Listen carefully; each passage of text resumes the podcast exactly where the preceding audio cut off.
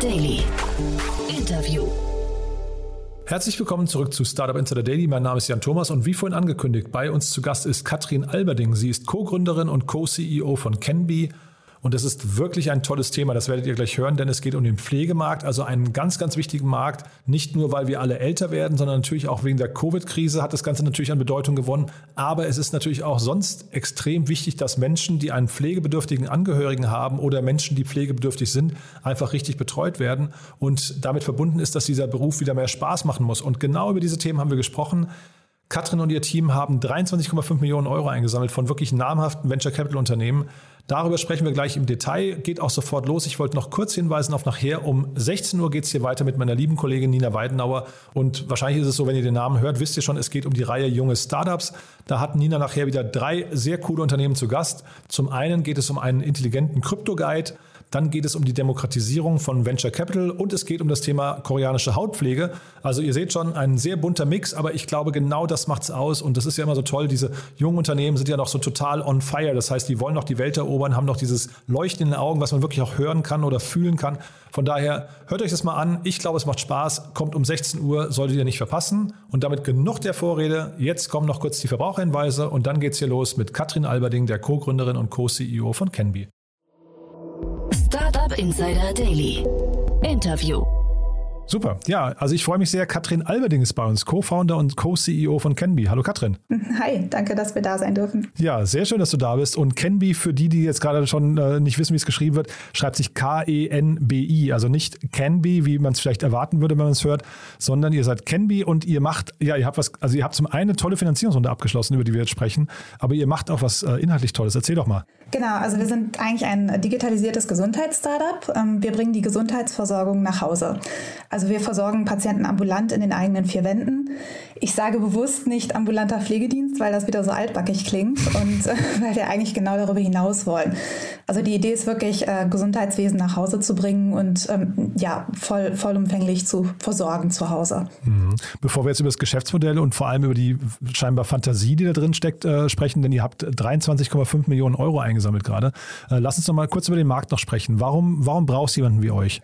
Genau, also wir haben hier riesige Versorgungslücken, die anstehen in Deutschland und auch anderswo. In Deutschland werden über ähm, ja, bis zu 500.000 Pfleger und Pflegerinnen äh, fehlen bis 2030. Mhm.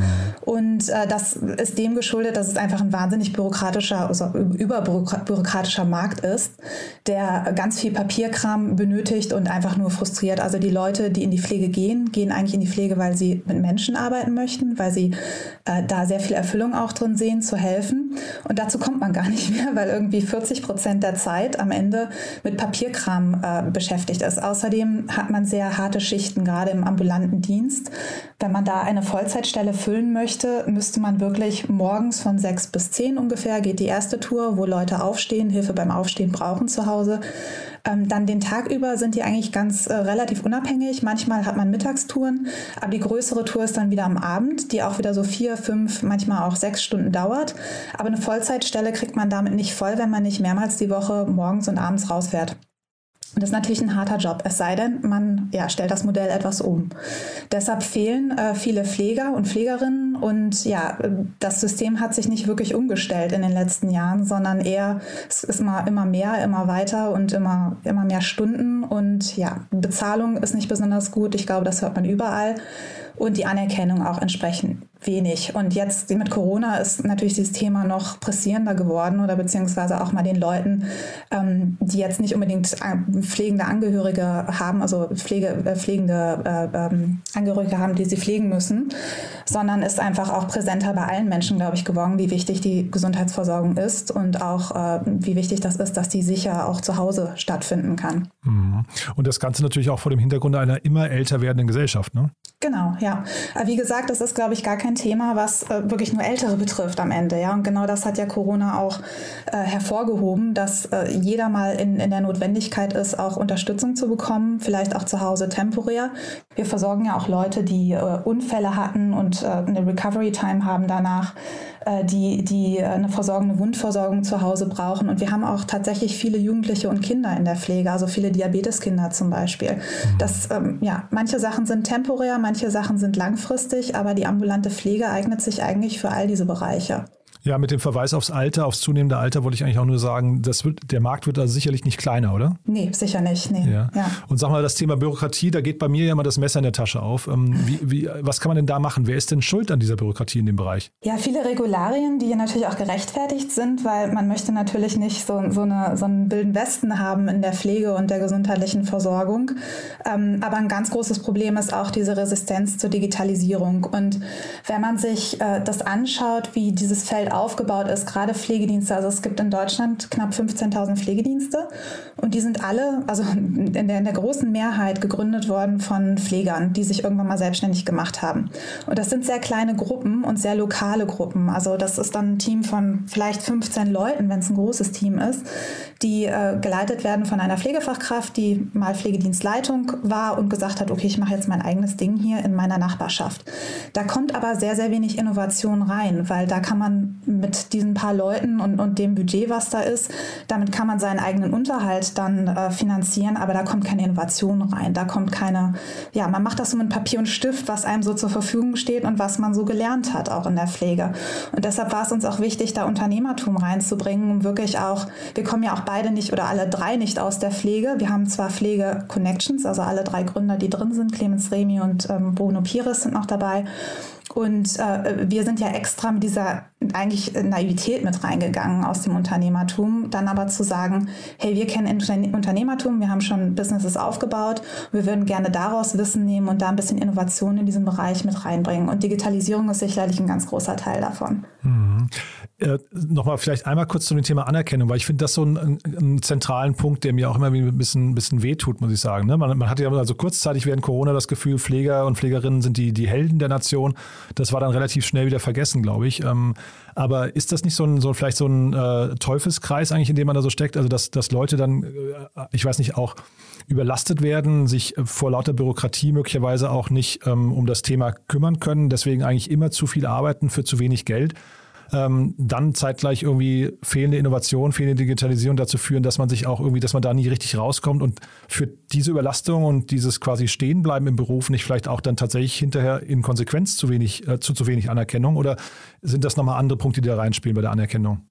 Ja, ich glaube, viele ähm, sehen das sehr einseitig, was Anerkennung jetzt, Anerkennung jetzt ist. Also im einen wird dann immer gesagt, ja, mehr Gehalt, mehr Gehalt. Aber mehr Gehalt gibt ja auch keine Freizeit oder den Freiraum, den du eigentlich gerne hättest. Das heißt, man müsste eigentlich wirklich aufgleisen und genau das versuchen wir ja, äh, zu sagen, äh, wie sieht so ein Modell aus, wenn wir pflegerzentriert sind. Also wenn wir gucken, was möchte der Pfleger eigentlich und die Pflegerin von, von dem Job haben und, und warum machen sie diesen Job, was treibt sie an. Und da ist Geld nicht an erster Stelle. Da ist klar, es muss ein faires Gehalt sein, man muss davon leben können und das zahlen wir auch. Wir machen es vor allem aber auch transparent und wir geben Gehaltssysteme raus und sagen, hier ist das unser Gehaltskalkulator. Da ist nicht der eine ähm, verhandelt besser als der andere, aber Gehalt, wie gesagt, ist ein ganz kleiner Teil davon. Viel hat damit zu tun, wenn man fragt mit Selbstbestimmung. Gerade im ambulanten Bereich gehen Leute in diesen Bereich, weil sie eigentlich diese unabhängige Arbeit auch sehr schätzen und sehr gerne mögen. Anders als im stationären Bereich fährst du ja wirklich mit dem Auto raus und gehst alleine zu Patienten und das sind Patienten, auf die muss man zugehen. Also ich kenne kaum einen introvertierten Pfleger oder Pflegerin, die wirklich das nicht drauf haben, auch, auch ja, Entscheidungen zu treffen vor Ort, unabhängig und, und ihre Planung zu machen, was braucht der Patient in dem Moment ähm, äh, und, und diese Entscheidung halt zu treffen. Und genau diese Freiräume versuchen wir mit unserem Modell auch zu geben, diese Entscheidungsfreiheit und diese Hierarchien auch rauszunehmen. Also wir haben ja ein sehr dezentralisiertes Modell. Wir haben sehr kleine Teams von sechs bis zwölf Leuten. Darüber hinaus werden Teams wieder gesplittet. Das heißt, die bearbeiten ihren Bereich von ungefähr zehn Kilometer um sich herum Album. Und haben dann auch volle Entscheidungskraft innerhalb des Teams. Wer darf in dem Team arbeiten? Wer darf hinzukommen als mein Kollege? Wen möchte ich dabei haben? Äh, wie teilen wir uns unsere Touren ein? Ähm, äh, wie, wie, äh, wie, machen wir andere Arbeiten im Team auch? Also bei uns ist auch nicht nur 100% Pflege, sondern auch Entscheidungen rund um das Team. Wie gesagt, Einstellungsentscheidungen oder wie, man, wie man mit den Patienten umgeht und ähm, welche Patienten man aufnimmt und auch bewirtschaften kann. Das sind alles Sachen, die kommen nicht vom Chef, sondern vom Team selber. Mhm. Und das ist halt diese Art Anerkennung in der Anerkennung in der Arbeit und in der Selbstbestimmtheit, die wir versuchen durch alles durchzuziehen. Und dann haben wir noch andere ja, Anerkennung. Klar haben wir Benefits, wir haben Betriebsrente eingeführt, wir haben ähm, äh, eine, eine Value Card äh, eingeführt, wo, wo Punkte vergeben werden, auch ähm, äh, Punkt, äh, Punkte vergeben werden können als Anerkennung. Wir haben Events eingeführt, wir haben auch die Büros alle umgebaut. Also als wir die, äh, wir haben ein paar Dienste übernommen, die meisten sind organisch gewachsen, aber in keinem der Büros, die wir gesehen haben, gab es ein Sofa, einen Wasserspender, eine Kaffeemaschine, so eine Lounge Area. Ne? Die machen wir immer als erstes eigentlich in diesem Bereich, dass man auch miteinander ähm, äh, sprechen kann. Das war jetzt während Corona Corona nicht ideal, aber solange die Tests und die Distanzen gehalten werden können, geht das natürlich auch noch. Aber man kann sich zwischen den Diensten dann auch gut hinsetzen und auch mal verweilen. Und das war früher auch nicht so.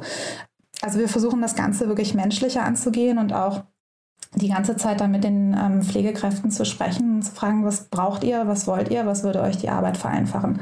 Und da obendrauf, auf diese Kultur und auf dieses dezentrale, selbstbestimmte Arbeiten in diesen agilen Teams, kommt hinzu, dass wir, dass die Digitalisierung uns dann natürlich wahnsinnig entgegenkommt. Mhm. Ja.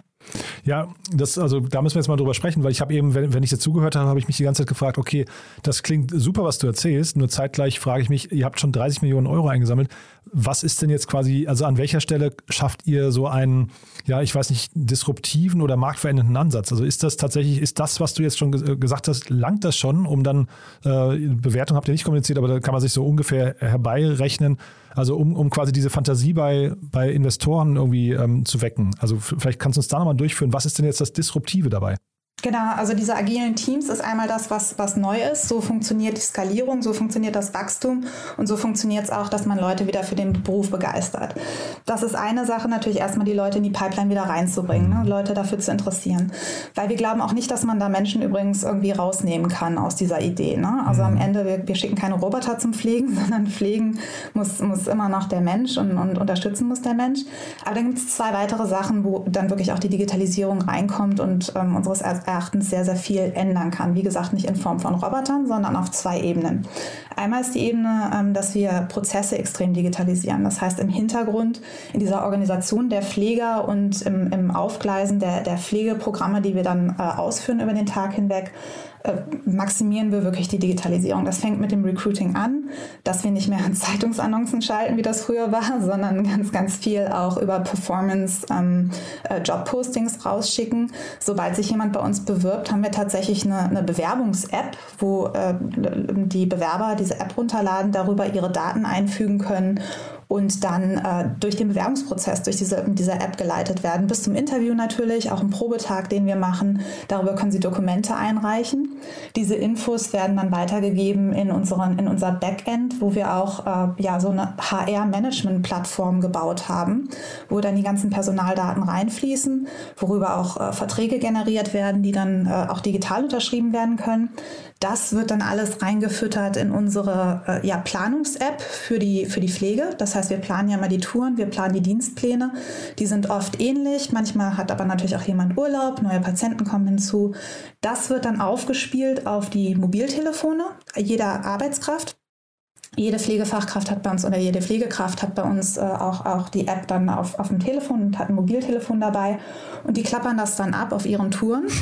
Und wenn Sie dann beim Patienten waren, dann klicken Sie auch ab, was Sie gemacht haben. Früher war das alles mit, mit Stift und Papier, Bleistift irgendwie auf so gelbem Papier, wo man geschrieben hat, was äh, wie der Blutdruck war, was, was gemacht wurde an dem Tag. Und das ist natürlich jetzt alles digitalisiert und auch schon vorgeschrieben. Das kann man auch durch äh, Voice, also durch die Stimme aktivieren. Ähm, wenn man dann wieder im Auto ist, man fährt ja pro Tour im Durchschnitt so ungefähr zehn Patienten ab. Das können auch 20 werden, je nachdem, wie viele man, welche, welche Aufgaben man hat, äh, welche Pflegeaufgaben man hat in der Zeit. Aber früher war es dann auch so, dass man für jeden Trip ein Fahrtenbuch führen musste. Also jede Fahrt von A nach B musste dokumentiert werden. Zu wem bin ich hin? Wie viele Kilometer? Wer ist gefahren? Ja, und das, alleine das nimmt schon wahnsinnig viel Zeit. Wir haben ein elektronisches Fahrtenbuch jetzt hinzugefügt, sodass man auf der App einfach sagt Start und Ende. Ähm, und dann, ja, wenn diese ganzen Leistungen dann erbracht wurden während des Tages, dann äh, wird das aufgespielt automatisch in das Programm, was die Abrechnung generiert, die wir dann mit den Kassen machen. Also wir sind im Moment noch hauptsächlich kassengetrieben. Man kann sicherlich auch Privatdienstleistungen oder auch äh, Produkte noch hinzufügen. Und das ist der zweite große Teil unserer Digitalisierung, wo wir jetzt auch mit dem Investment gerne hin möchten, abgesehen vom weiteren Wachstum natürlich, dieses Netzwerk an Pflegern weiter auszubreiten, ist jetzt unser Ziel nicht nur die Prozesse weiter zu digitalisieren, wie wir unsere Pfleger und Pflegerinnen ähm, organisieren und, und äh, ja, koordinieren miteinander. Wir haben übrigens auch noch eine riesen Kommunikationsplattform. Also früher gingen Anrufe immer hin und her zwischen Einzelpersonen. Heute haben wir so ein, so ein Messaging-Plattform. Wir, äh, wir können dadurch einen Newsflow kommunizieren, alles was neu ist bei uns. Ähm, und wir haben auch noch einen E-Campus aufgebaut, wo wir das ganze Wissen sammeln und auch Online-Kurse für unsere Pfleger und Pflegerinnen anbieten. Das heißt, da kann man wirklich Digitalisierung sehr gut nutzen und auch für die Koordination, dass ich äh, Menschen nicht mehr in Persona treffen müssen. Das ist natürlich schön, wenn das geht, aber auch während Corona wesentlich sicherer, so Informationen miteinander auszutauschen. Mhm. Und der zweite Teil dieser Digitalisierung ist jetzt das, wo wir hinwollen, ähm, und zwar digital unterstützte Produkte noch anzubieten. Also das, was dann wirklich an den Patienten am Ende auch geht, weil alles, was wir jetzt digitalisieren in Prozessen, davon kriegt der Patient jetzt nicht so wahnsinnig viel mit. Ähm, aber klar, die kriegen mit, dass man auf der, auf der App da unterwegs ist, wenn man, wenn man zur Pflege kommt. Aber das, äh, der zweite Teil ist wirklich, okay, wie können wir jetzt Digitalisierung nutzen, um noch weitere Produkte und einen holistischen Ansatz zur, zur Pflege zu haben. Ähm, und da haben wir jetzt angefangen, was schon lanciert ist, in Beta zumindest, ist die äh, Familien-App. Äh, in der Vergangenheit war es ja so, dass äh, Familienangehörige, wenn jetzt die, die Mutter oder die Oma oder der Opa weiter weg wohnen, dass man dann öfters anrufen musste beim Pflegedienst und sagen musste, war, waren Sie heute schon da? Was wurde gemacht? Wie geht es meiner Mutter? Ähm, äh, wie läuft es mit den Diabeteswerten etc.? Das heißt, ganz viel am Telefon einfach geregelt wurde und es auch ein sehr schwarzes Loch einfach ist für Familienangehörige, die nicht wissen, was jetzt eigentlich wirklich gemacht wurde und wie es geht. Ähm, da ist die Idee mit der Familien-App, dass wir automatischen Report senden, wenn jemand vor Ort war, also wenn ein Pfleger vor Ort war, auch sagen, wer war vor Ort. Ähm, man kann einen Rückruf äh, anfordern von der Person, wenn man das benötigt, aber grundsätzlich kriegt man die Infos, äh, was gemacht wurde, wie es der Person ging, ähm, wie lange man da war und wer da war.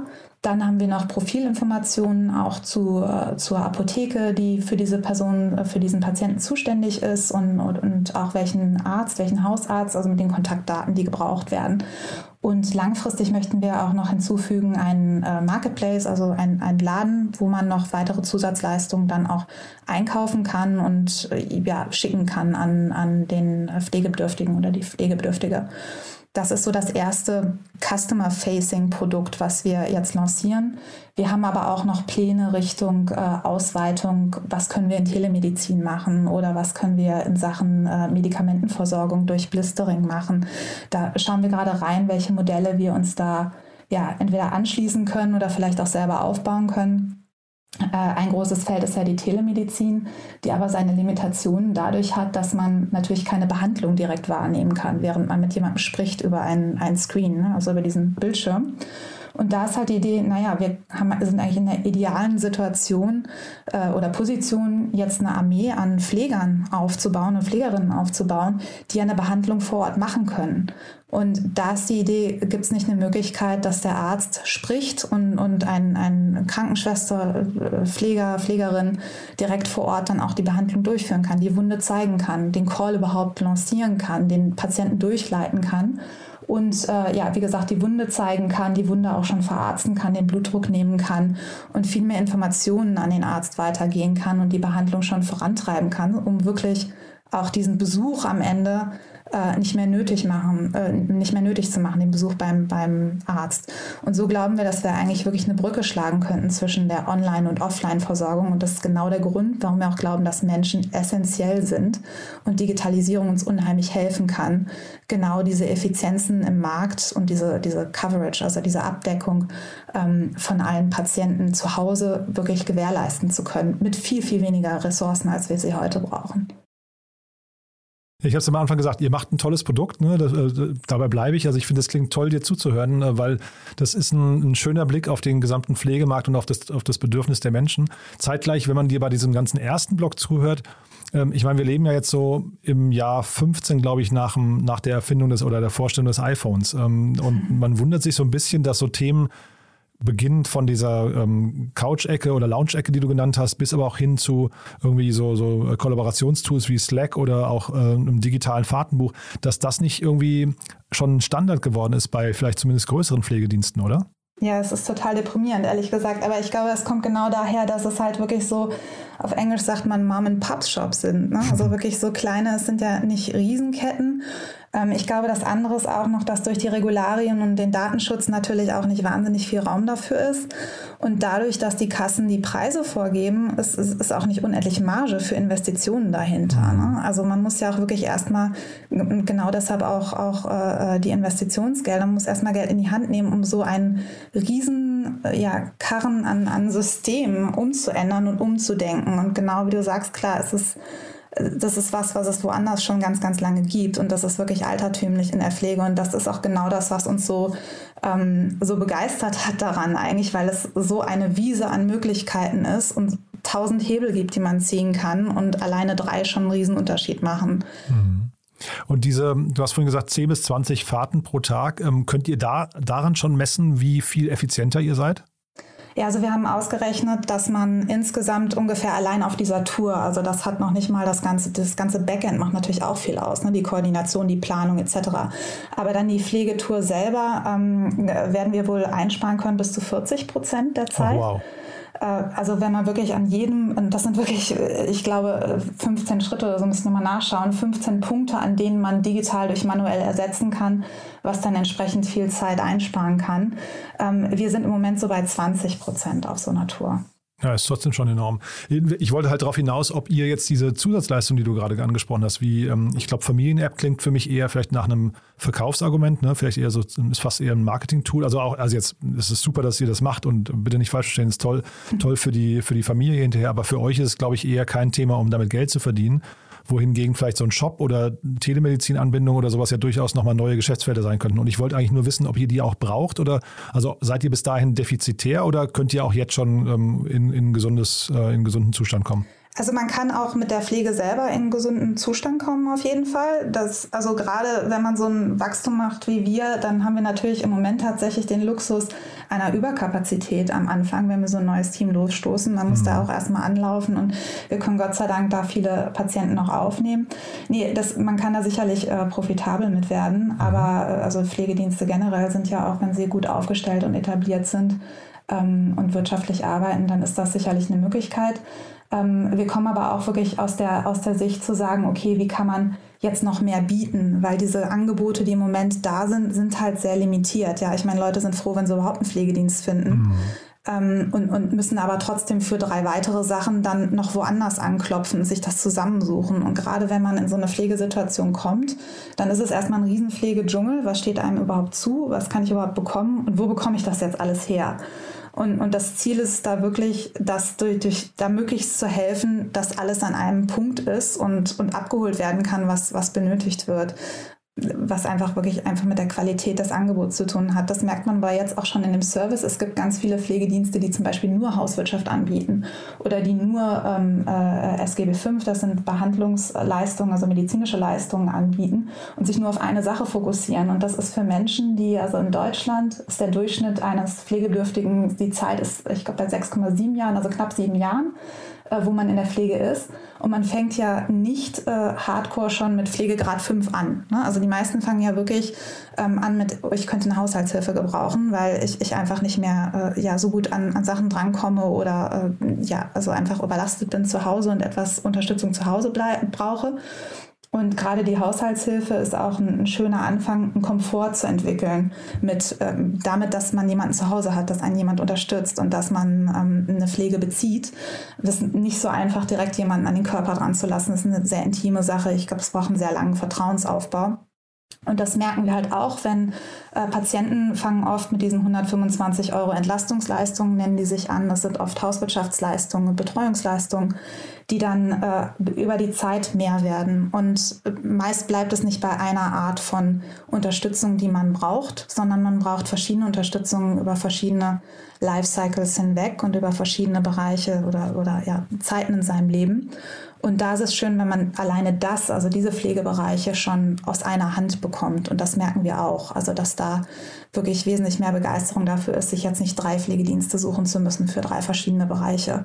Und genauso geht das ja dann weiter mit anderen, ja, was wir jetzt Produkte nennen, aber mit anderen Angeboten. Ob ich jetzt einen, einen Rollator noch zusätzlich brauche oder ein Bad umgebaut haben muss oder ein Notfallsystem brauche oder wie gesagt Medikamente äh, äh, kommen müssen. Dass das Ganze, was so ein Patient natürlich braucht, um wirklich zu Hause versorgt zu sein, geht halt einfach auch über die Dienstleistung hinaus. Hm. Wie gesagt, man merkt, dass ihr so einem ja sehr, sehr schwierigen Markt, ähm, der, der ja wirklich essentiell wichtig ist, dann irgendwie so die Menschlichkeit oder zumindest versucht, den Menschen im Mittelpunkt zu rücken. Lass noch mal kurz über das Geschäftsmodell sprechen und vor allem jetzt, wie gesagt, wir haben jetzt diese Finanzierungsrunde heute zum Anlass, ähm, nochmal 23,5 Millionen Euro. Das sind ja auch total krasse Investoren, die ihr da gewinnen konntet. Ähm, was begeistert die jetzt an euch? Was würdest du sagen? Ja, ich glaube, dieser, dieser Mix, also es ist ganz, ganz komisch, weil in, ähm, für Venture Capital haben wir am Anfang immer wieder gehört, oh, ihr seid so personallastig mhm. und es sind so viele Leute.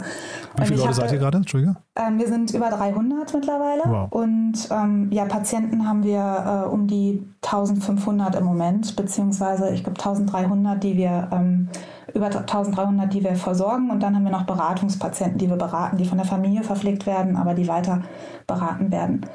Und ähm, ja, ähm, äh, die Investoren, was die begeistert, ist, glaube ich, dann, also die, die wir wirklich auch früh schon begeistern konnten dafür, das sind die, die wirklich die, die, die Wichtigkeit auch sehen darin, nicht nur ein SaaS-Modell zu haben, also nicht nur eine Technologie auf den Markt zu werfen, die dann schlecht adaptiert wird, weil sie einfach entfernt vom Menschen auch äh, entwickelt wurde, sondern die verstehen, dass äh, insbesondere im Gesundheitswesen der Mensch von, von der Digitalisierung nicht trennbar ist und die Digitalisierung den Mensch unterstützt, effizienter zu arbeiten und besser zu arbeiten, ja, und, und auch mit mehr Freude an dieser Sache zu arbeiten am Ende.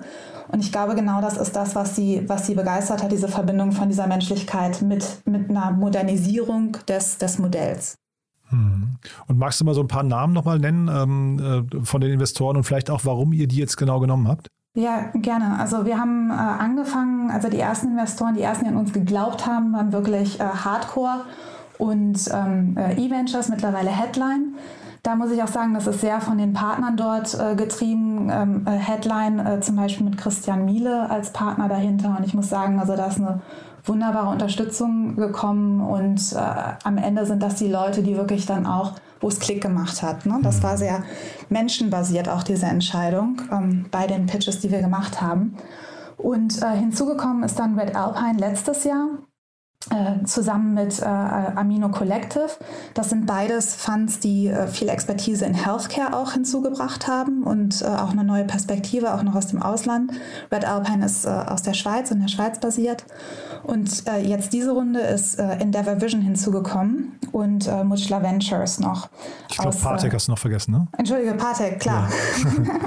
genau. der, die waren in der ersten Runde ja, noch ja, genau, dabei. Genau, genau, das ist ein, ist ein kleinerer Teil, fanden wir auch spannend, noch mit dem internationalen Twist dazu dazu.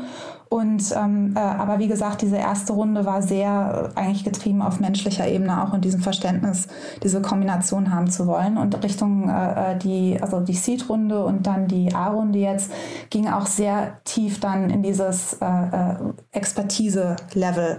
Da haben wir es sehr ähm, genossen, sagen wir mal so, mit den, mit den ähm, Investoren zu sprechen und sehr, sehr schnell in tiefe Fragen im Bereich Pflege und Gesundheitswesen einzutauchen. Mhm. Und das waren ganz andere Gespräche als jetzt so ein generalistische Konversation zu haben. Das waren spannende Fragen, die gestellt wurden. Auf menschlicher Ebene, glaube ich, ist es immer super wichtig, dass man miteinander klarkommt und sich das auch vorstellen kann, diese Leute dann auf dem Board zu haben und und ja, wo, wo man halt ein produktives Miteinander, einen produktiven Austausch hat. Und das haben wir, glaube ich, wirklich gut geschafft jetzt mit diesem, mit diesem Team, was dahinter noch steht. Also wir sehen das wirklich auch als Teil des Teams dann am Ende, was passen muss. Ja, ich glaube, das hört jeder Investor gerne, wenn er als Teil des Teams ähm, bezeichnet wird, spricht ja auch für euch. Vielleicht nochmal so der Ausblick. Also wenn du, wenn du so abends im Bett liegst und träumst, was, was würdest du denn sagen, wie groß das mal werden kann? Ah, ich hoffe, mega groß. also groß insofern, dass, dass ich hoffe, wir, dass wir wirklich den, den, den Pflegebereich und die Versorgung oder die, die Gesundheitsversorgung zu Hause komplett ändern können und, und ein Ding machen. Ne? Also dass mhm. es, dass es wirklich die, die präferierte Art ist, Versorgung zu beziehen und dass wir alles aus einer, einer Tasche schaffen und dass wir der beste Arbeitgeber in diesem Bereich sind. Also dass, dass wir der Ort sind, wo Leute gerne arbeiten möchten mhm. und, und wir der Ort sind, wo Leute gerne Gesundheitsleistungen beziehen möchten, weil sie zu Hause in den eigenen vier Wänden versorgt werden können. Also wir möchten wirklich der größte Anbieter in dem Bereich werden in, in Deutschland ähm, mit, der, mit, der, mit dem breitesten Spektrum auch an Angeboten und uns, wie gesagt, weg von der, nicht, also weg, so expandiert von der Altenpflege ähm, wirklich auf, äh, auf, ja, auf Pflegeversorgung zu Hause, Gesundheitswesen zu Hause äh, fokussieren und, und mhm. positionieren. Ich habe das vorhin schon gedacht, als du von den Lounges erzählt hast, von, von euren Couch-Ecken, dass wahrscheinlich bei euch das Thema Arbeitgebermarke, also Employer Branding wahrscheinlich total zentral, eine total zentrale Rolle hat, ne? Total, ja, wir sehen das auch so. In Marketing haben wir auch wirklich immer diese zwei äh, zwei Target Groups, ne? zwei Zielgruppen, wo wir sagen, okay, das muss passen für den Patienten, das muss verständlich sein für den Patienten mhm. ähm, und auch ansprechen natürlich, aber genau dasselbe für, für die äh, Pfleger und Pflegerinnen, ja, mhm. auf jeden Fall. Ja, aber wahrscheinlich hinterher die zufriedenen und, und glücklichen Pflegerinnen, die bei jemandem oder Pfleger, die bei jemandem reinkommen, beim Patienten, die bringen ja, die transportieren ja eure Message weiter. Andersrum funktioniert es wahrscheinlich viel weniger, ne? Ja, genau, genau so ist es aber auch. Das ist ja, ist ja am Ende, ich sage das nicht gerne, aber es ist unser Produkt, das sind unsere Menschen, oder? Mhm. Und das sind ja die, die wirklich, genau wie du sagst, nach Hause gehen zu den, zu den Leuten. Und wenn es denen gut geht, mhm. dann können die auch eine gute Pflege machen. Ja. vielleicht ist es nicht, nicht die Menschen, vielleicht ist es das Gefühl, was ihr, was ihr vermittelt, ja. Das auch, ja. ja ne? Nee, was auf jeden Fall richtig, also richtig toll, finde ich, was ihr da macht. Ich habe noch einen letzten Punkt hier stehen und zwar, ähm, wir hatten kurz im Vorfeld schon darüber gesprochen, was euch ja extrem besonders macht, das kam jetzt noch gar nicht raus.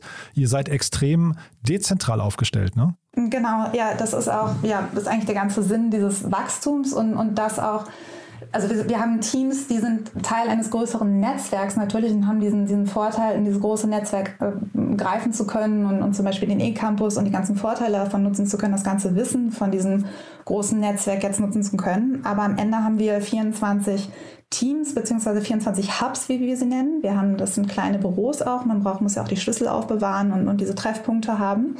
Ähm, aber diese 24 Büros sind äh, überall verteilt über diese ja, vier Bundesländer, wo wir mittlerweile präsent sind. Am meisten in Niedersachsen und NRW. Haben uns jetzt Richtung Hessen und Schleswig-Holstein auch ausgeweitet und das soll auch weiter so gehen. Und das sind halt äh, ja, äh, meist organisch gewachsene Teams. Also wenn das Team über zwölf Leute erreicht, dann splitten wir wieder Leute aus und lassen ein neues Team gründen. Mhm. Meist ein paar Kilometer davon entfernt und so wird dieses Netzwerk halt immer enger. Aber jeder, jeder Nukleus von diesem Netzwerk, jeder Hub kann wirklich unabhängig agieren, hat seine eigenen Patienten, hat seine, seine eigenen Teammembers, seine eigenen Prozesse innerhalb und Entscheidungsfähigkeiten, ist aber einge, eingeplackt, also an, angedockt an das Gesamtnetzwerk. Dann haben wir eine Zentrale, also die in Berlin, wo ich auch sitze, und äh, diese Zentrale unterstützt mit Marketingmaterialien, mit Verträgen, mit, äh, also macht, macht die ganzen Abrechnungen mit den Kassen. Also da machen wir alles, um, um die Last von den, von den Pflegeteams runterzunehmen. Also alles, was nicht pflegezentral ist, sondern wirklich nur pure Admin, ziehen wir da raus und machen zentralisiert. Und dann haben wir noch so ein Zwischending dazwischen. Also wir haben Coaches. Wir haben auch ein eigenes Coaching-Programm, wo jedes Team durch Workshops miteinander geht.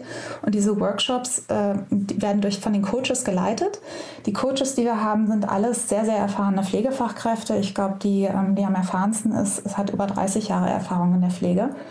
Ähm, und das sind aber Leute, die haben äh, äh, unser Coaching-Modell gelernt. Also wir haben, wie gesagt, unser eigenes Coaching-Modell aufgebaut. Und in diesen Workshops geht es wirklich um selbstbestimmtes Arbeiten und auch das digitale Arbeiten. Darin äh, besprechen wir, warum, warum wir uns für Selbstmanagement entschieden haben oder dieses selbstbestimmte Arbeiten, wie unsere Teams aufgebaut sind, welche, wir machen einen Stärken-Workshop, um rauszufinden, welche Rolle im Team für wen am besten ist. Ja, über die Pflege hinaus habe ich ja gesagt, auch dass noch andere Rollen eingehen eingenommen mhm. werden, die für das Teammanagement äh, hilfreich sind. Wie treffe ich Entscheidungen im Team? Was ist, wenn Konflikte im Team äh, sich, sich etablieren? Wie kann ich die lösen? Und diese Coaches sind wirklich, also nicht als Entscheidungsmacher nehmen, also die haben keine Entscheidungsmacht über diese Teams, sondern die, die werden als äh, Hilfe hineingezogen, wenn äh, das Team ja, Fragen beantworten muss oder nicht weiterkommt oder halt diese Workshops zu Beginn bekommen soll, also als Begleitung. Und die sind oft auch dann äh, die, der, dieser, dieser Verbindungspunkt der Netzwerke am Ende ja. und kann auch Teams miteinander verbinden. Wenn man sagt, okay, dieses Team hat ein Problem in dem Bereich gehabt oder versteht die Technologie an diesem Teil noch nicht, äh, dann schicken wir auch Leute rüber von einem anderen Team, die dann da unterstützen können und da kurz aushelfen können mit dem, was sich das Team schon angeeignet hat, woanders.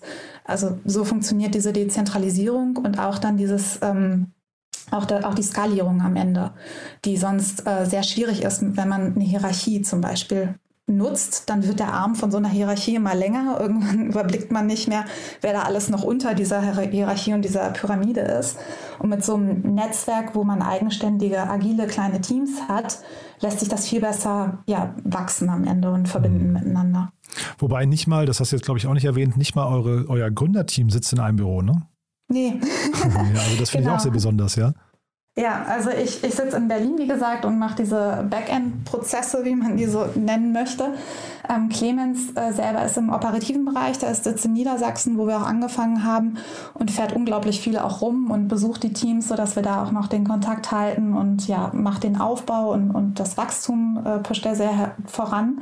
Und äh, Bruno ist in Porto, Portugal mit seinem Tech-Team. also ja. gut aufgeteilt. Also schon irre. Ja, und wo du das Thema Skalierung gerade angesprochen hast, vielleicht nochmal kurz zum Schluss.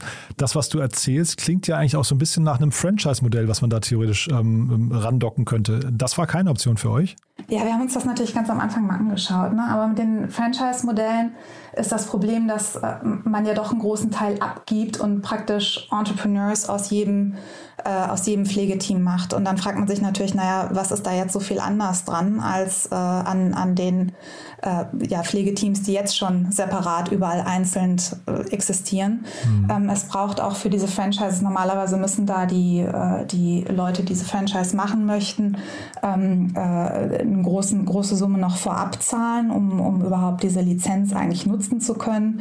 Und das schien uns doch dann eine sehr einschränkende Lizenz zu sein, seine Marke auf diese Art und Weise anderen weiterzugeben. Mhm. Es sind dann, ist, ist auch voll mit Vorgaben aus der Zentrale am Ende mhm. dann verbunden, ja. so ein Franchise-Modell. Ne? Und der Sinn unserer Sache ist ja, dass ein Dialog entsteht, also in beide Richtungen, mhm. dass das von lokal, von lokalen Teams äh, überall auch in alle Richtungen kommuniziert werden kann. Und Franchise ist ja wirklich nur so ein Füttern von oben, wie es auszusehen hat. Und genau das wollen wir ja nicht.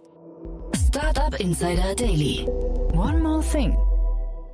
Präsentiert von OMR Reviews. Finde die richtige Software für dein Business. Super, also finde ich ganz, ganz spannend, was ihr macht, Katrin. Und ich habe jetzt verstanden, eigentlich baut ihr alle eure Tools selbst, aber wir haben, du weißt, wir haben eine Kooperation mit OMR Reviews, wo wir unsere Gäste und Gästinnen immer noch mal bitten, ihr Lieblingstool vorzustellen oder irgendeinen Geheimtipp. Und da bin ich gespannt, ob du trotzdem was mitbringen konntest. Klar, ich bin auch ein Riesenfan von OMR. Ähm, genau, ich hatte zwei Sachen mir rausgesucht. Einmal was Neues, was ich gerade gefunden habe, was so halb persönlich, halb auch sinnvoll für, für Business ist, ist einmal Goodreads. Ähm, Goodreads erlaubt dir, Bücher rauszusuchen, die du lesen möchtest oder schon gelesen hast. Auf Basis der Bücher, die du gelesen hast, kannst du Reviews abgeben und der gibt dir dann Rekurs, welche Bücher nach den höchsten Reviews, die du gegeben hast, vielleicht noch relevant sind für dich, die du lesen könntest. Dann kannst du Leselisten daraus machen und ähm, dir auch Leseziele setzen. Also so dieses typische New Year's Resolution, daraus ist das natürlich entstanden, dass man ähm, ja tracken kann, woran man gerade liest, was man lesen möchte und ähm, äh, was, noch, ja, was noch ansteht dieses Jahr. Ne? Man kann das auch mit Freunden teilen. Und äh, das probiere ich gerade aus. Und das andere Tool, was wir schon lange nehmen jetzt auch, wir hatten ja auch über, über Branding gesprochen und Employer Branding und, und äh, auch Branding Richtung Patients. Und ich finde Canva ganz toll. Also wir haben Canva viel genutzt zu Beginn, dass auch jeder in der Lage ist, nicht nur der Top-Designer, der mit ähm, Photoshop was anfangen kann, sondern auch jeder in der Lage ist, ähm, unsere Brand Guidelines zu nehmen und da ja, Social Posts oder dergleichen rauszumachen. Da ist Canva ganz toll für. Also da gibt es viele, viele Templates auch, die schon Vorschläge geben zu Layouts. Und äh, auch der, der äh, Bereich, der dort umsonst zu nutzen ist, der ist relativ weitgehend. Ähm, man kann da, wie gesagt, also Templates für Instagram, für, für Facebook, auch für Präsentationen, also für alle möglichen von Templates, Design-Templates, die man gebrauchen kann, äh, sich runterladen. Man kann diese Design-Templates auch relativ günstig bei Creative Market oder dergleichen einkaufen und adaptieren für, seine, für seinen, äh, seinen Bereich. Man kann auch ein Brand-Kit dort anlegen, also seine Farben und äh, Fonts, äh, also Schriftarten etc anlegen und die dann immer reinziehen und so relativ schnell und problemlos ähm, äh, äh, visuelles aufarbeiten, also einmal Bilder. Man kann da auch äh, GIFs und Movies draus machen und runterladen, relativ stressfrei. Also es geht sehr, sehr schnell und ist wesentlich flexibler als äh, ja, so ein Photoshop, wo ich also nicht, nicht äh, skilled genug für bin, muss ich sagen. Ich arbeite sehr gerne mit Kamera, kann ich wirklich empfehlen. Ja, finde ich toll, dass du es empfiehlst, weil ähm, also ich weiß, dass es ganz viele Leute nutzen, aber ich glaube, hier im Podcast bist du jetzt, glaube ich, die Erste, die das empfiehlt und umso schöner, weil wir hatten so ein paar Doppelungen schon bei anderen Tools Tools, aber das hat jetzt noch, noch niemand empfohlen. Von daher ganz großartig. Ist, glaube ich, ein Team aus Australien. Unglaublich erfolgreich, glaube ich, auch mit einer, mit einer äh, Gründerin, Gründerin im mhm. äh, Team. Ne? Also genau. tolles, tolles Role Model auch da. Das Segment One More Thing wurde präsentiert von OMR Reviews. Vergleiche Business Software mit Hilfe von tausenden echten Nutzerbewertungen. Alle weiteren Informationen auf omr.com/reviews. Katrin, das hat mir riesengroßen Spaß gemacht. Hast du wahrscheinlich gemerkt, ist ein tolles Thema, an dem ihr arbeitet. Äh, weiterhin viel, viel Erfolg und ja, ich freue mich, wenn wir in Kontakt bleiben. Sag gern Bescheid, wenn es Neuigkeiten gibt, ja? Super, vielen, vielen Dank. Startup Insider Daily, der tägliche Nachrichtenpodcast der deutschen Startup-Szene. So, das war Katrin Alberding, Co-Gründerin und Co-CEO von Kenby und damit sind wir durch. Das war's für mich heute, aber nachher um 16 Uhr geht's ja weiter mit Nina Weidenauer. Ihr wisst ja, meine Kollegin stellt immer drei junge Unternehmen vor, die ja gerade dabei sind, die Welt zu erobern, die maximal drei Jahre alt sind und maximal eine Million Euro an Funding aufgenommen haben und so ist es auch nachher. Lasst euch das nicht entgehen. Es geht, wie gesagt, um den Bereich Krypto, um den Bereich Venture Capital und um den Bereich Hautpflege. Drei coole Themen. Ja, wenn euch das anspricht, hört euch das an um 16 Uhr. Und wie immer die Bitte, wenn euch gefällt, was wir hier tun, empfehlt uns gerne weiter an Freunde, Bekannte, Arbeitskollegen oder Menschen aus eurem Umfeld, die sich für das Thema Gründen interessieren könnten oder für Startups oder für Innovation oder die Wirtschaft von morgen. Dafür schon mal vielen, vielen Dank und ja, ansonsten alles Gute und hoffentlich bis morgen. Ciao, ciao.